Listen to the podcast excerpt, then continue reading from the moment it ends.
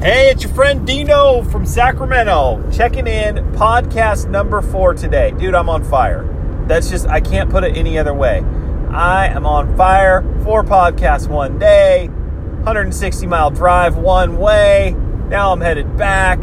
The event that I just uh, attended was a huge success. My goal was to set 10 appointments. A little bit overkill on my part. Set seven. I set seven, so 70%, which is a C minus if it's a grade, but I will give myself uh, an A for effort. Here's the thing I had 21 really good conversations, and every time I had a good conversation, uh, I grabbed somebody's business card. So I had 21 really good conversations, and I set seven appointments. And when I say I set seven, I literally busted out my phone, the other person busted out their phone, and we shared calendars like what day works, and then I put in the appointment in my calendar and sent the invite to them, waited for them to get it, they accepted it. So I know I have seven solid appointments. Now, will they show up? That's a whole nother thing. I mean, you know, I, am doing what I can. So I've got their contact information. They've got a confirmed appointment with me.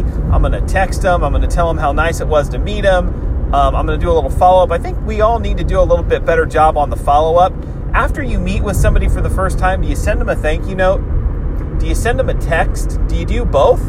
Do you do anything? Like, I really like the idea of sending a, a little note, a little note on letterhead or stationery.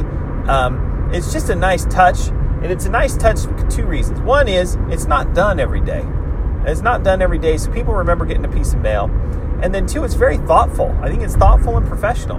So I think there's a little follow up issue that we all have that we got to work on so I'm going to follow up with them. I'm going to send them a nice note with my business card again, so they have it. And I'm going to set, I'm going to hit them up on social media, make sure we're connected there, and then I'm going to text them. And they've already accepted my calendar invite. I mean, good lord, that's a lot. got to do a lot, don't we?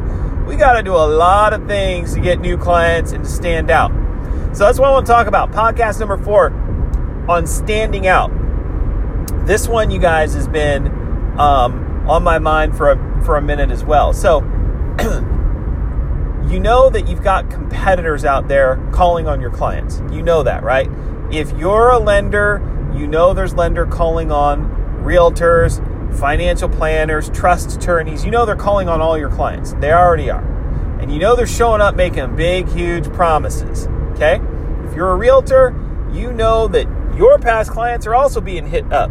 People in your farm are being hit up by all sorts of agents making all sorts of promises. Here's a case in point. True example. Um, one of our clients was doing a, a bunch of update calls to his realtors, had a great conversation with a realtor, hung up the phone. Like a half hour real later, the realtor calls him back. Says, Hey, I got a question for you. You know, we're getting lenders calling on us all the time, uh, and they're talking about all these new loans, these loans with no documents and it makes the process so much easier for the borrower. Uh, so not so much paperwork, and they close quicker, and there's no difference in rate. Blah blah blah blah. Do you do something like that? And so the guy is kicking himself because, like, yes, of course. Not only does he do things like that, but the the literal borrowers that this company's been referring him have received those types of loans. They're not true no doc loans, but they're whatever they call them. They've branded it something like an express loan or something like that. The point is been doing it. This realtor didn't even know. And this is a monster producer and a heck of a guy. You won't find a nicer guy or a better loan rep. And he's missed this mark. So, like, if he's missing it, you're missing it. So, here's my question Are you telling your agents what you do? Guarantee not to the level that you need to. Are you telling them what you do? Realtors, are you telling your clients what you do? Because other people are. Other people are really good at it. That's called marketing. So, how is your marketing? How's your message? And do you tell enough people what you do? I think uh, I think it's critical that when here's how I can tell, and here's how you can tell. If you think about the last, let's say the last three people that were referred to you, that were referred, how were they referred? Literally, what were the words used to make the referral? If you don't know, then that's a crappy answer, isn't it? That's not, you don't want to rest your hopes on, yeah, I'm sure they're referring me properly. That's, uh, that's crappy. You got to know how you're being referred. So if you don't know, that's the wrong answer. And if you don't like it, you got to change it. So, the opposite example I was forwarded an email from one of our clients, and the email was an email that he received that he was copied on, where his realtor introduced him as the lender. You should have seen this email and read it. Every every realtor should refer their lender this way. Every lender should want to be referred this way. It bullet pointed out four things that were amazing reasons why this borrower needs to connect with this lender. Laid them out, perfectly clear, very valuable. And I was thinking to myself, wow, that's done on purpose, right? Not saying that you can't figure it out on your own or that a realtor couldn't do it. I'm just saying, why not do that by design? So you got to tell people here's three things for you. Got to get better on your thank you notes and your follow up. Number one, mandatory thank you notes every single week with every single new client, every repeat client. Number two, you got to tell people what you do. We got to get all of us got to get better at telling people what we do. And number three, we got to really spend some time with our referral partners, knuckling down on how they refer us. Wouldn't it be great if every time you got a referral, you knew exactly how that referral, what is said, what is being said?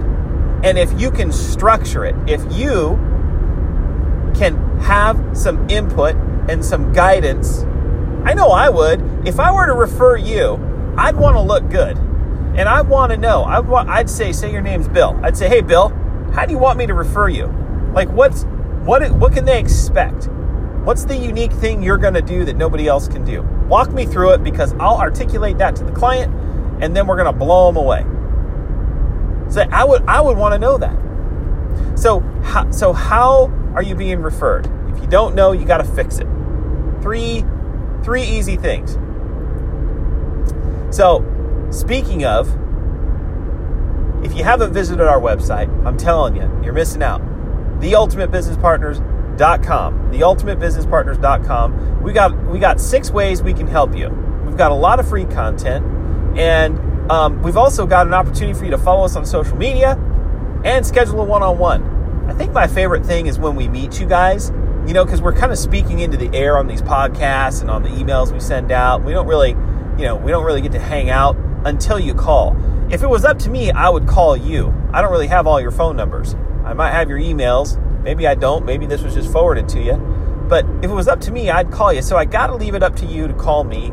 And I'm hoping that you just go to our website, click that button, and uh, get on our calendar, man. There's it's so fun to meet people, to talk shop, to talk business, and to to to walk away knowing you a little better and leaving you with one or two tips. I know for sure, without a shadow of a doubt, when we talk, you'll get at least one nugget, maybe two, probably three. I mean, that's we've been doing this a long time, and we love it. We love, love, love it. So that's it. for podcasts today. I don't know if I got another one left in me. I, I don't know. No promises, but I'm, I might be tapped out. Four podcasts one day. Got to be a world record somewhere. Appreciate you. Have a great day.